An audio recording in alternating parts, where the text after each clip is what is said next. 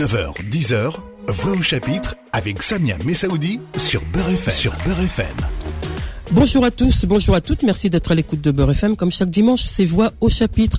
Je vous le rappelais la semaine dernière, euh, ces prochains dimanches seront consacrés à la solidarité, l'urgence d'aider l'autre, d'être aux côtés de, celles et ceux qui sont dans des situations euh, précaires aujourd'hui. Le, Covid-19, les, les inégalités se poursuivent euh, en, cette période difficile que, que, nous traversons. Nous avons reçu des associations, nous avons reçu des élus et j'ai le plaisir de recevoir ce dimanche Monsieur Bruno Piriou, maire de Corbeil-Essonne. Bonjour Monsieur le maire. Bonjour. Merci d'être à Beurre FM. C'est une première pour vous en préparant cette émission. Euh, vous, vous, me le vous me le rappeliez. Je suis très très heureuse de, de vous accueillir pour euh, euh témoigner, dire ce que le politique est important et essentiel euh, sur le terrain, sur ce terrain particulier qui est la ville de Corbeil-Essonne où vous avez été élu ce 4 euh, juillet euh, dernier? On va rappeler peut-être rapidement en introduction euh, l'histoire de cette ville. C'est une ville du département de, de l'Essonne. C'est à pas loin de 30 km de Paris. C'est une ville où il y a un peu plus de 50 000 habitants. C'est une ville qui a été profondément ancrée par la droite hein, pendant 25 ans, avec en, chef de file euh, Serge Dassault, puis euh, un, autre maire euh, qui était de droite aussi, Monsieur Bechter. Donc la droite, 25 ans. Précédemment, c'était quand même une ville communiste, une ville progressiste. Hein. Et, enfin, vous la regagnez parce que vous êtes infatigable et depuis euh, plus de 20 ans, vous étiez déjà sur le terrain sur cette ville de Corbeil-Essonne et vous avez gagné euh, euh, cette ville en juillet dernier avec 48,54% des voix de, cette ville. Et, vous dites, je, l'ai lu dans, votre lettre d'introduction que vous adressez à la fois à votre équipe euh, d'élus que, que, vous avez euh, menée euh, dans votre discours d'intronisation, si je puis le dire ainsi, et vous avez envie de faire autre chose entre cette ville, de donner une, une nouvelle couleur à cette ville qui soit plus dans, dans cette égalité.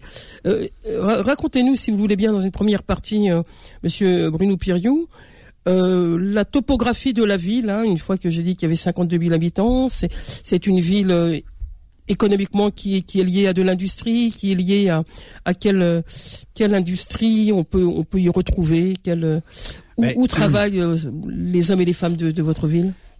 D'abord, il y a une histoire euh, pour comprendre euh, le présent et, et préparer l'avenir. Il faut toujours essayer de comprendre ce qui s'est passé ces, ces dernières décennies. Corbeil-Essonne, c'est d'abord deux villes qui euh, Corbeil d'un côté plutôt plus bourgeois, plus plus administratif, et puis euh, Essonne, une ville plus ouvrière parce qu'il y a la rivière Essonne qui donne d'ailleurs le nom euh, à la création du département de l'Essonne, qui donne son nom, et qui va se jeter dans la Seine à Corbeil. Et dans les années 50, les deux villes ont été euh, jumelés pour faire Corbeil-Essonne. Euh, et donc un mélange euh, d'une ville qui a à l'époque sa bourgeoisie, et d'ailleurs qui vote qui vote plus plus plus plus à droite et puis Essonne qui est une ville plus populaire, plus ouvrière avec une industrie qui a commencé avec les moulins les moulins sur la vallée de, de, de l'Essonne euh, pour y faire euh, du papier, euh, du tissu, différentes industries avec la force de, de l'eau, et puis plus tard des entreprises plus plus plus importantes, mais même si on a eu des grandes imprimeries, hein, Crété qui est devenu Hélio Corbeil, Darblay aussi fabrique de, de, de, papier, et puis d'autres industries qui ont marqué Corbeil-Essonne, qui marquent encore Corbeil-Essonne, la SNECMA, l'aéronautique l'aéronautique, avec des milliers de, de, de, salariés, encore 3000 salariés euh, à, la SNECMA.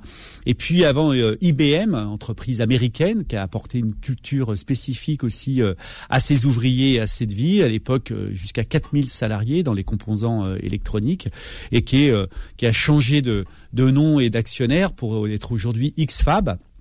avec encore plus de 800 salariés. Donc beaucoup d'emplois à Corbeil-Essonnes, un tissu aussi de PME, euh, d'artisanat, euh, mais aussi une population qui a considérablement euh, gonflé et qui a évolué au cours de, ces décennies, avec aussi l'arrivée de nouvelles populations. on est déjà dans. On, y reviendra. Justement, quand vous, parlez de, ces deux villes qui, s'attachent et, qui deviennent, ça devient presque une, une mixité sociale d'une certaine manière.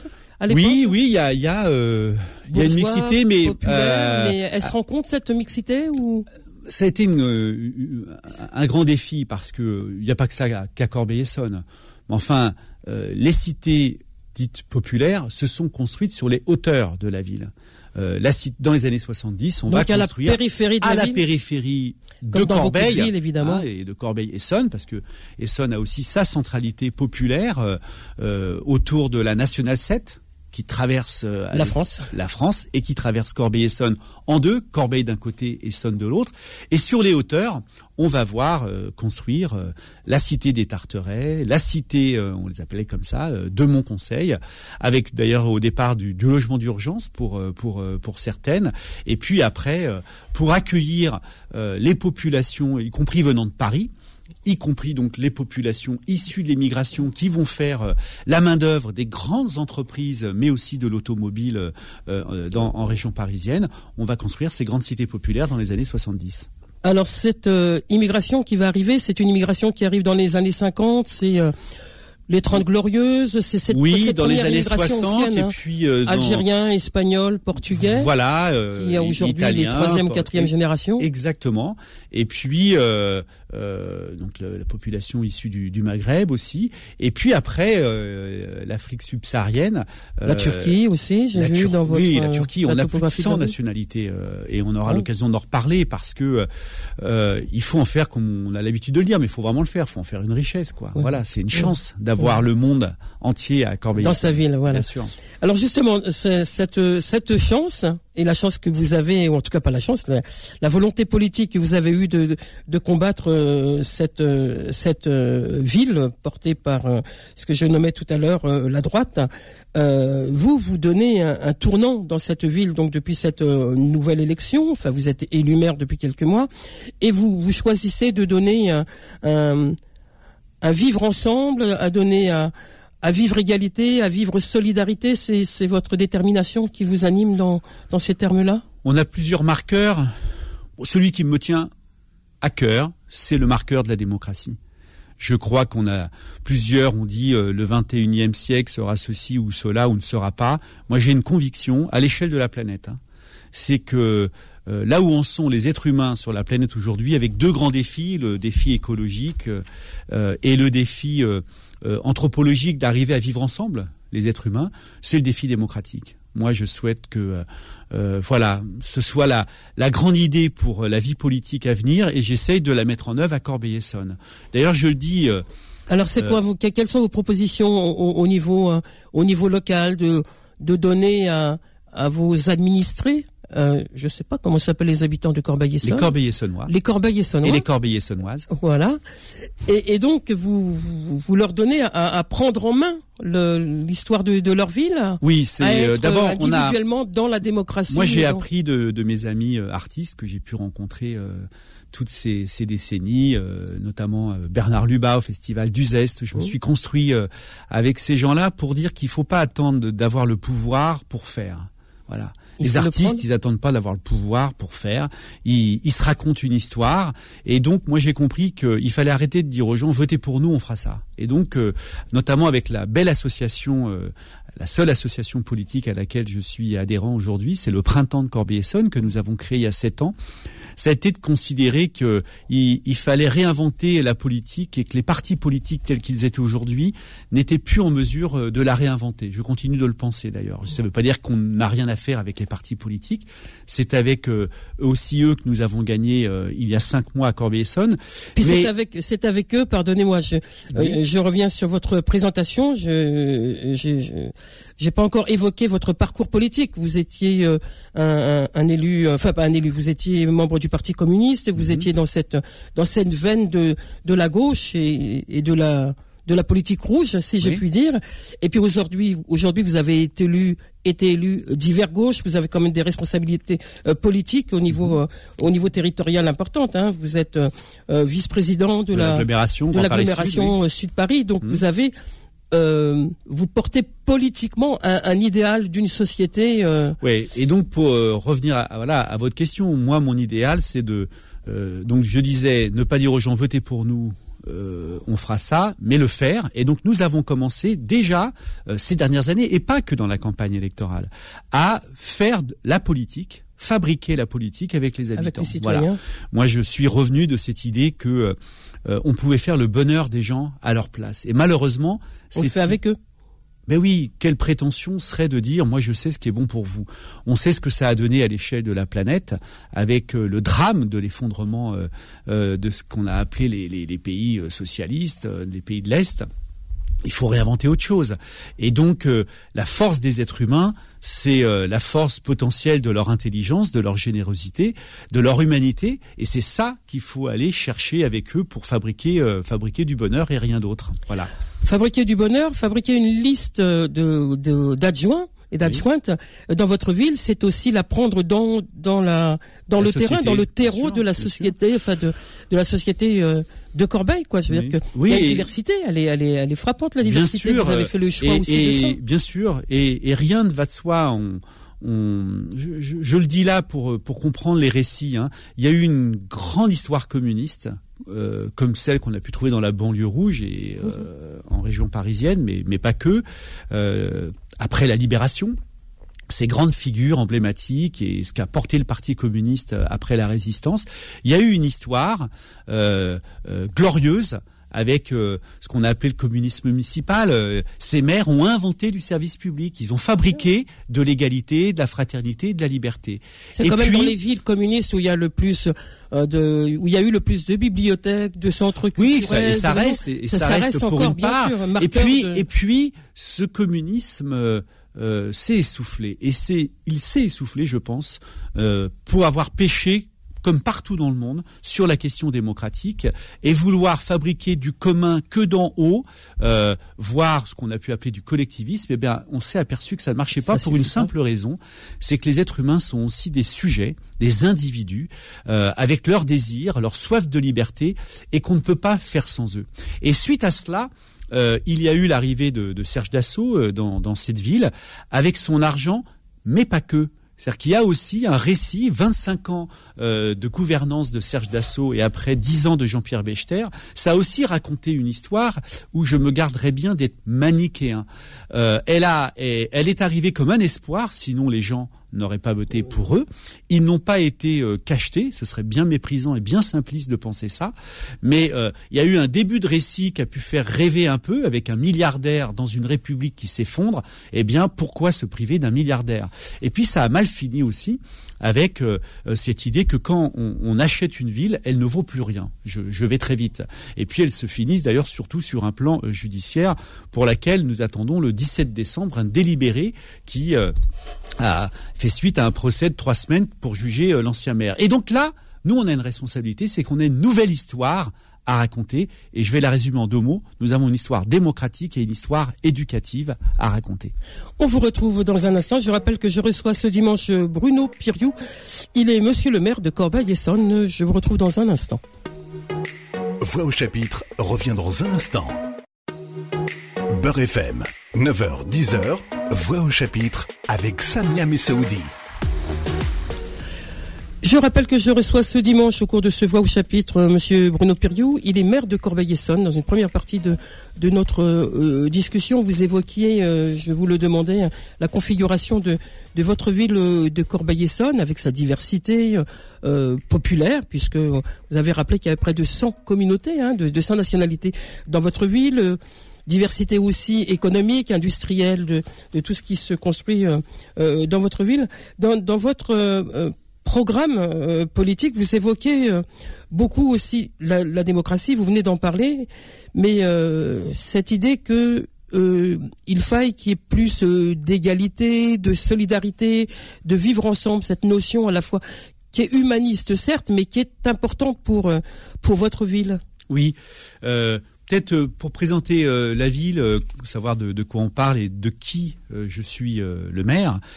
Corbeil-Essonne, c'est donc, on va très vite être 56 000 habitants et avec les programmes en prévision, on va arriver à 60 000 habitants sur la ligne D du RER e pour situer, hein, qui pose plein de questions politiques. une fois que la Paris, la petite couronne, est complètement densifiée, eh bien, l'augmentation de la population vient chez nous et ça pose de, sacrées questions. Mais en termes de, sociologie, Corbeil-Essonne, donc c'est 12% euh, euh, de taux de chômage à Corbeil-Essonne pour 8,8% en Essonne. C'est 23,7% euh, de population euh, étrangère qui n'a pas la nationalité française pour 10% euh, en Essonne. C'est 38,2% euh, de foyers fiscaux imposés, donc très faibles, pour 55% en Essonne, donc autant le dire autrement, 62% d'habitants qui ne sont pas imposés parce qu'ils ne sont pas, ils ne gagnent pas assez d'argent. Donc on a une ville très paupérisée. Euh, qui s'est paupérisé euh, en, prenant de la population. Ce qui ne veut pas dire, c'est toujours très compliqué, ces, ces, regards, c'est qu'il y a pas que des pauvres, mais il y a aussi beaucoup de gens euh, démunis. Et donc, on s'en était aperçu d'ailleurs lors du premier confinement, mais contraint par le fait que nous étions en campagne électorale, c'était compliqué. Il fallait à la fois être solidaire en étant nous-mêmes et en même temps qu'on nous dise pas vous profitez de la campagne. Et du coup, moi j'ai été utile avec mes réseaux à mettre en, relation euh, euh, des donateurs, des, centres commerciaux avec euh, des associations qui pouvaient elles être dans leur rôle associatif d'apporter de l'aide alimentaire, mais on s'est aperçu ça a été un révélateur. Ce Covid et ce confinement, on n'a pas fini d'analyser tout ça. D'ailleurs, hier soir, nous, nous, nous écoutions avec les élus de l'agglomération euh, l'étude d'un observatoire sur quelles ont été les attentes des habitants, pas qu'à Corbeil-Essonne, euh, dans ce confinement. C'est très intéressant. Une demande d'environnement, une demande d'air, une demande de, de proximité, une demande de vivre ensemble mais enfin une énorme euh, demande aussi alimentaire, économique, alimentaire, bien sûr. et pas que parce que j'ai eu l'occasion d'en parler avec l'une Monia Aïssa qui, qui s'occupe euh, euh, de la violence, euh, de la lutte contre la violence faite aux femmes, révélateur aussi de ces femmes victimes de violences confinées avec leurs conjoints parfois violents. Et donc voilà, révélateur de, de plein de plein de phénomènes de société passionnants à étudier. Mais enfin, un révélateur de la misère sociale et de gens qui avaient faim, notamment parce que les cantines ont été fermées lors du premier confinement et qu'on s'est aperçu évidemment que pour plein d'élèves eh bien c'était le seul repas euh, consistant, équilibré de la journée. Et donc voilà, deuxième confinement, euh, euh, là, aux manettes de la ville, ça s'est imposé comme une évidence qu'il fallait que l'institution municipale, en tout cas, prenne sa part d'aider les gens à ne pas avoir faim. Alors c'est vrai que dans cette configuration de, de économie qui est devenue difficile hein, en, ces temps de, de Covid-19, il y a, y a cette qui s'est aggravée, mais il y a aussi euh, voilà des, mises en place, comme vous dites, de, solidarité, de d'urgence d'aider. C'est ça qui est important de souligner, c'est cette volonté qu'on que peuvent euh, avoir euh, des élus, des responsables politiques, et, évidemment on parlera longuement de cette lettre ouverte au président de la République pour l'égalité, qui ont été signées par euh, près de, de 130 maires, je crois, de toute la France, hein, et, et, je le développerai dans un instant. Mais en tout cas, vous sur le terrain, comment ça ça se construit? Il y a des associations, il y a des aides, vous vous allez dans les quartiers, enfin vous oui, Alors, vos responsables je vais parler de, de, élus de, de, ce qu'on fait, de ce qu'on fait aujourd'hui. D'abord, on a une belle équipe euh, municipale issue de, de, de cette euh, générosité euh, corbeil-essonnoise, de cette intelligence. Voilà, 34 élus euh, dans la majorité, mais je je ne mets pas de côté tous les élus de la minorité. De ouais, moi d'ailleurs, moi je préfère l'appeler la minorité parce que je pense qu'on n'est pas opposé sur tout. Hein, donc euh, c'est pas parce que la liste et les idées que l'on défendait n'a pas eu la majorité euh, des suffrages qu'on n'a rien à dire. Donc moi je les appelle la minorité et en permanence on se tend la main sur ce qu'on peut faire euh, sur ce qu'on peut faire ensemble. D'abord je le redis là aussi. Pour moi, énorme question politique a aussi à voir avec la démocratie. seuls 34% des, des, des, des, inscrits sur liste électorale ont voté. Et avec le score que nous avons fait, je suis le maire soutenu par 16% seulement des inscrits. Donc ça, ça rend humble et modeste, et, et, donc il n'y a pas à faire le mariole, quoi. Hein. donc je sais ce que je représente et je sais ce que je ne représente pas avec mes collègues de la majorité. Mais en tout cas, une liste qui, quand on arrive aux affaires, nous avons des élus qui sont d'abord des citoyens qui ont eu une vie avant d'être élus et qui étaient déjà dans des associations qui ont mis la main à, la patte de la solidarité avec euh, avec leur identité euh, généreuse. Donc quand on se retrouve à, devoir gérer un budget de 110 millions euh, d'euros avec donc des responsabilités, euh, 1000 à peu près agents communaux, donc une force de frappe que un homme ou une femme seule ne peuvent pas mettre en, en mouvement. Et donc ça s'est imposé à nous de structurer euh, euh, une aide et notamment une aide alimentaire avec cette idée euh, lancée par Coluche que on n'a pas le droit ni d'avoir froid ni d'avoir faim. Et évidemment malheureusement aujourd'hui et notamment à Corbeil-Essonne beaucoup de gens ont, ont faim et froid. Et donc je donne juste quelques chiffres. On a on a d'abord mis la main à la patte euh, du, du porte-monnaie euh, municipal, puisqu'on a dégagé euh, d'ores et déjà 65 000 euros et on, on va continuer un petit peu jusqu'à la fin de l'année, à mettre de prendre de l'argent dans le budget municipal euh, via notre centre communal d'action sociale pour acheter des denrées il y a bien euh, euh, quelques donateurs, mais il a fallu dans l'urgence la acheter avec l'argent public, et puis réfléchir à comment euh, on pouvait s'appuyer sur le tissu associatif. Pourquoi? Ben, ben, Parce que d'abord, ce tissu associatif, il est de deux, deux ordres. Il y a celles et ceux qui nous ont pas attendus depuis des décennies pour être euh, généreux et solidaires. Quatre grandes associations à Corbeil-Essonne, les restaurants euh, euh, du cœur, la Croix-Rouge, le Secours populaire français et puis le Secours catholique qui depuis des décennies sont sur le terrain et font.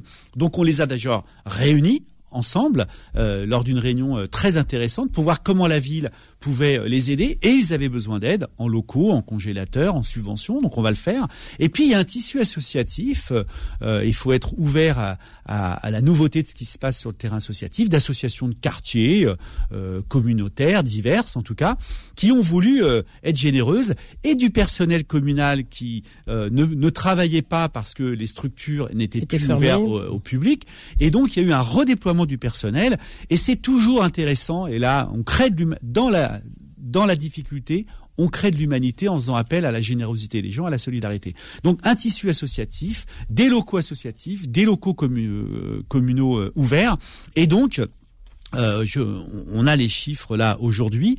Euh, euh, des milliers de personnes ont pu bénéficier de d'aide alimentaire, de colis alimentaires. Par exemple, j'ai les chiffres 9211 personnes 4275 adultes et 4936 enfants ont bénéficié euh, d'un ou de plusieurs colis euh, alimentaires depuis le début de, de, ce deuxième confinement, ce qui est euh, considérable. Nous avons mis des, des numéros d'appel téléphoniques euh, en place et donc nous avons eu sur 3415 appels téléphoniques, c'est des chiffres importants hein, pour une ville, hein, eh bien 2956 appels euh, concernaient de l'aide de l'aide alimentaire. Et donc voilà, moi je suis euh, euh, euh à la fois euh, attristé de voir qu'il y a autant de gens qui ont besoin d'aide pour manger. Et là, il y a un débat, et on l'aura peut-être euh, après, euh, d'où l'appel des maires. L'appel des maires est euh, important. Et en même temps, satisfait que la collectivité, elle a pris sa part. Sa responsabilité. Ses responsabilités pour dire c'est pas que de la faute des autres, même si je pense qu'il y a une faute des autres. Mais nous, dans l'urgence, on répond présent pour que les gens puissent manger, en tout cas, un minimum à leur faim. Quoi. Vous avez rappelé, euh, Monsieur le maire Bernard, euh, pardonnez-moi, Bruno Piriou, que euh, dans cette période de confinement, il y avait euh, ce que subissaient les femmes victimes de violences. Je vais euh, rappeler à nouveau qu'il y a un téléphone aussi où les femmes peuvent appeler quand elles sont victimes de violences par leur conjoint, c'est le 3919 et que c'est important de souligner que effectivement euh, euh, il est il est à l'écoute euh, de ces femmes et qu'il faut pas hésiter à appeler pour celles et ceux, celles qui nous écoutent surtout qui subissent ces violences que ce téléphone euh, est essentiel parce que être aux côtés d'un d'un conjoint violent n'est pas une obligation de rester, mais c'est une obligation de partir et en tout cas de, de dénoncer euh, cette violence. Toujours sur cette solidarité, et, on prendra un long moment ensuite pour parler de cette lettre ouverte au président de la République pour l'égalité républicaine de nos quartiers populaires. Tel est le titre de la lettre que vous avez adressée euh, le 14 novembre. La date est importante hein, au président de la République. Peut-être euh, revenir sur euh, cette population dont, dont, je parlais d'une certaine manière qu'il y avait une population qui s'était paupérisée depuis cette de ce Covid 19 on, a aussi euh, la violence sanitaire que subissent les hommes et les femmes aujourd'hui, qui, qui, a aussi rendu difficile. Il y a des, il y a des boulots qui peuvent plus être faits. Je pense à des, à des aides à domicile qui ont du mal à se rendre. Je pense à, à des étudiants qui, qui n'ont plus de petits boulots. Je pense à voilà, il y, a, des, euh. voilà, il y a, y a des métiers qui ont disparu et qui sont du coup demandeurs de je pense au, à, un jeune étudiant qui, qui parlait euh, la semaine dernière au cours de l'émission, qui, qui a plus de boulot et qui est obligé d'aller chercher euh, euh, une aide alimentaire. Ça, c'est une réalité aussi dans votre territoire. Ah bah oui, bien sûr. Non, non, c'est. Euh, on découvre quand, quand on participe, quand on regarde qui qui reçoit des colis. le colis. c'est d'abord pas des sans domicile fixe. Hein Ce sont des gens qui ont un logement, qui ont parfois même un emploi. Je, je croise dimanche en, sortant de chez moi une femme euh, de, de, de, de, 65 ans qui, qui dit euh, faire euh, à la ville de Corbeil-Essonne des heures le midi pour, pour les cantines parce que elle a travaillé toute sa vie, elle a commencé à 14 ans à travailler, mais sa retraite c'est 900 euros par mois. 900 euros euh, par mois de retraite. Et donc euh, là, euh, voilà, une profonde injustice. Et donc ces gens-là ont besoin d'abord de continuer à travailler pour pour arrondir les, les fins de mois. Et puis ont faim, ont faim, c'est-à-dire que un petit déjeuner équilibré, euh, euh, un repas le midi, le repas du soir, eh bien, euh, ça coûte cher. Ça coûte cher. En plus, on nous explique à l'heure de manger frais, de manger des fruits et des légumes. Mais enfin, faut se rendre compte, quoi. Ça mmh. coûte, ça coûte cher. Et avec 900 euros par mois, on ne peut pas manger correctement frais tous les jours. Et donc, d'ailleurs, c'est aussi L'intérêt de ces colis, c'est que euh, on apporte des denrées euh, fraîches et, c'est dingue que ce soit dans cette période où on a des familles qui peuvent manger des légumes euh, et des fruits frais. Voilà. Et donc, et, ça touche beaucoup de catégories. On est surpris de voir à quel point, évidemment, des retraités, des des gens qui ont un salaire mais modeste, mangent pas à leur faim. Lettre ouverte au président de la République pour l'égalité républicaine de nos quartiers prioritaires. Tel est l'intitulé de la lettre que plus de 100 maires ont adressée à Emmanuel Macron. On va les découvrir dans un instant. Voix au chapitre revient dans un instant. Beurre FM, 9h-10h, Voix au chapitre avec Samia Messaoudi. Poursuivons notre rendez-vous de voix au chapitre ce dimanche. Je rappelle que je reçois Bruno Piriou, monsieur le maire de Corbeil-Essonne, et nous avons évoqué dans cette euh, grande première partie de, notre euh, rendez-vous euh, la configuration de, la ville et la situation concrète de, la ville et la détermination qu'a qu'a monsieur le maire ce matin de nous rappeler l'importance et l'urgence de dénoncer des inégalités et de construire une vraie solidarité, voire une vraie justice. Lettre ouverte au président de la République pour l'égalité républicaine de nos quartiers prioritaires. Prioritaires, tel est le titre de, de la lettre euh, qu'ont adressé euh, près de 130 maires, dont vous, Monsieur Bruno Puriou, maire de Corbeil. Ils sont maires euh, à Colmar, à Nantes, à Béthune, à Stein, La Courneuve, mais aussi à Rouen, Cachan, Ajaccio, Maubeuge. En tout cas, je ne peux pas tous les énumérer. Ils sont de droite ou de gauche et ils ont la volonté de dire d'une même voix qu'ils appellent au secours, qu'ils interpellent le président de la République au travers cette lettre ouverte pour euh, dire euh, à la fois leur colère et leur détermination. Elle exprime cette urgence. Euh, Bruno Piriou, c'est pour ça que vous l'avez signé Oui, je, je, je l'ai signé d'abord de façon assez euh, naturel. On nous annonce d'ailleurs un plan de relance de, de 100 milliards euh, d'euros dans notre pays. Et donc, au moment où les maires qui ont des populations dont, dont, dont on vient de parler, qui, qui sont le plus en prise avec les difficultés sociales, il était normal qu'on réinterpelle le président de la République pour dire eh oh, eh oh. vous vous souvenez, il y a trois ans, vous avez dit ça parce que cette lettre, elle a été adressée le 14 novembre. Tout à fait. Trois ans jour pour jour après la déclaration justement d'Emmanuel Macron sur un plan de mobilisation nationale. Ben oui, mais qui a été le, souvenir, c'est quoi? C'est que euh, l'ancien ministre euh, Borloo euh, travaillent avec euh, des maires, ils font un boulot euh, important. Je, je, pense à, à, Philippe Rio, le maire de Grigny dans, dans, notre département, qui est dans aussi la même agglomération que Corbeil-Essonne. Ils, ils, jouent le jeu, ils font le tour des quartiers en France, ils, ils amènent des pro, de nombreuses propositions pour pour vivre mieux dans les quartiers populaires de, de notre pays, ce qu'on appelle les quartiers politiques de la ville. Et puis et puis c'est une claque quoi, c'est une claque. Et en fait, le président de la République euh, reste ce qu'il est. Je veux pas être schématique, mais enfin le président des riches quand même, quoi. Et de dire voilà, euh, euh bah non, euh, tout ce que vous avez fait, non, on, on jette ça, c'est c'est c'est retoqué. C'est retoqué quoi. Et d'ailleurs, je suis pas sûr que que Borloo s'en s'en est remis, parce que je pense qu'il a, je partage pas toutes ses opinions politiques évidemment, mais enfin il a joué le jeu et puis on nous a dit non, c'est c'est c'est c'est pas l'heure quoi. Mais trois ans après, il y a ce confinement il y a cette misère sociale qui nous pète euh, de nouveau euh, évidemment euh, à la figure parce qu'évidemment elle n'a pas disparu. Et puis donc il y a la volonté de, de, de prendre prétexte de cette situation pour rappeler qu'il y a des inégalités sociales profondes dans ce pays. Donc j'ai signé euh, l'appel parce que et quand je dis colère, ça convient comme, comme expression. Non mais bien sûr. D'abord c'est bien d'être en colère. Quoi. Heureusement. D'ailleurs, le risque dans notre époque n'est pas qu'on soit trop. Euh, mais euh, justement, moi, je suis aussi un peu en colère que euh, voilà, on, on doive refaire un tel appel. Ça devrait être évident.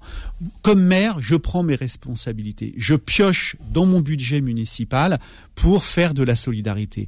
Et d'ailleurs, attention aux divisions qu'il y a dans notre société, parce que des gens qui sont classe moyenne mais qui sont pas riches pour autant disent attendez, c'est terrible cette réflexion que j'entends, hein, je l'entends. Il n'y a pas que les pauvres. Euh, il y a aussi les moins pauvres. Oui, c'est vrai. En fait, il y a tout le monde, quoi. Et donc, euh, on est dans le pays. Moi, ma devise aujourd'hui, ça reste celle de la République liberté, égalité, fraternité. Mais ce qui est terrible, c'est que la République, elle peut être battue en brèche, elle peut être rejetée si elle ne tient pas sa promesse. Et donc, euh, oui, moi, je suis content si, parce qu'il n'y aurait pas pensé, sur les 100 milliards, le Premier ministre et le Président de la République nous en donnent un. un. Mais mais ça me met très mal à l'aise. Très très très mal. C'est peu 1%. Mais oui, c'est peu euh, 1%. Par rapport Parce au euh, alimentaire, par rapport à tout ce qui se développe, le chômage, je, je, reprends les les termes, hein, les signaux rouges hein, que vous les appelez ainsi dans la lettre. Il y a les demandes alimentaires qui explosent, il y a la demande de RSA qui progresse, le chômage qui augmente, etc. Il y a bien sûr, il y a la misère qui augmente, et donc 1% viendrait colmater, euh, saupoudrer colmater une petite euh, une petite brèche voilà dans dans cette détresse. Mais la détresse est toujours là. Or quel objectif politique euh, on se donne? Moi je je signe euh, cet appel évidemment parce que s'il y a un milliard à prendre on va pas faire la fine bouche. Mais enfin à quel moment on va se poser des questions plus je dirais politiques comme on disait avant plus fondamentales à quand l'égalité réelle? Vous voyez, quelques députés, mais très peu, euh, reparlent du CICE. On, distribue 20 milliards d'euros à toutes les entreprises, sans distinction. Alors il y a la petite qui va toucher euh, 1000 euros, euh, la petite euh, entreprise. D'ailleurs avec ça, elle peut pas embaucher. Mais du coup, on a aussi euh, Auchan, la famille Muliez, une des familles les plus riches de France euh, euh, et, de cette planète. Et alors on leur donne 500 millions d'euros euh, à ces gens-là avec le CICE. On leur donne dans la période actuelle, eux, 500 millions d'euros à un seul groupe, Auchan, qui nous apprend qu'il licencie 1000 collaborateurs. Donc on donne des milliards, enfin des millions en l'occurrence à Auchan, des centaines de millions d'euros à la famille la plus riche de France, qui recrée de la misère en licenciant 1000 collaborateurs, mais sincèrement, on marche sur la tête. Et donc, moi, le, euh, le 1%, je le prends.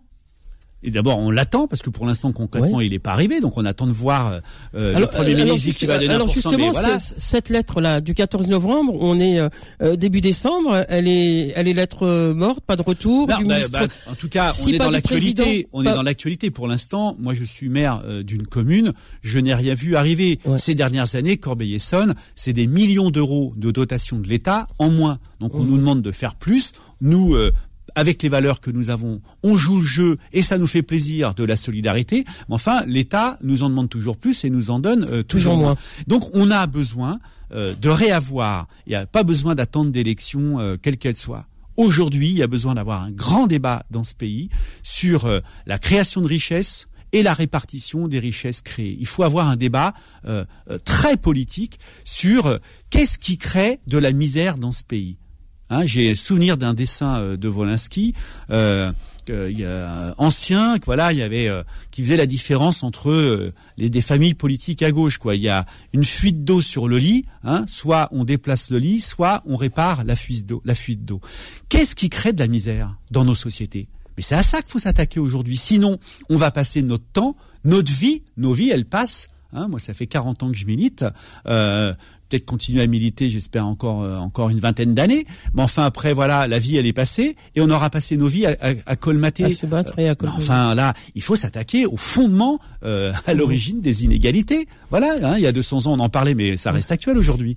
Alors dans cette lettre euh, au président, il y a justement le, ces dénonciations hein, que, que, que j'ai énumérées là rapidement hein, sur effectivement la, la, la situation euh, d'urgente euh, et, et, l'appel au secours d'une certaine manière que, que vous envoyez au président de la République.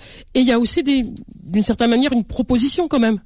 Ce, ce conseil, c'est important. Solutions. Oui, oui, oui, c'est d'avoir euh, je crois que ça c'est intéressant. D'ailleurs, euh, une date est prévue euh, à la mi-décembre pour mmh. que, je dirais presque indépendamment du pouvoir, on peut se réunir les maires et puis pas que les maires. Hein, oui, oui, il n'y a pas que les maires, effectivement. Il y a des, des militants associatifs, des responsables. Bien sûr, je veux dire, les maires, c'est là aussi la question démocratique. Hein. nous, on, il y a ceux qui sont on n'a pas le, monopole de l'intelligence et des solutions, quoi. On en a parce que on est aux manettes et on gère des communes.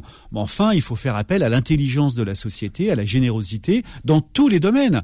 Euh, je dirais, y compris des chefs d'entreprise hein, qui peuvent apporter des solutions. C'est quand même eux qui sont censés embaucher.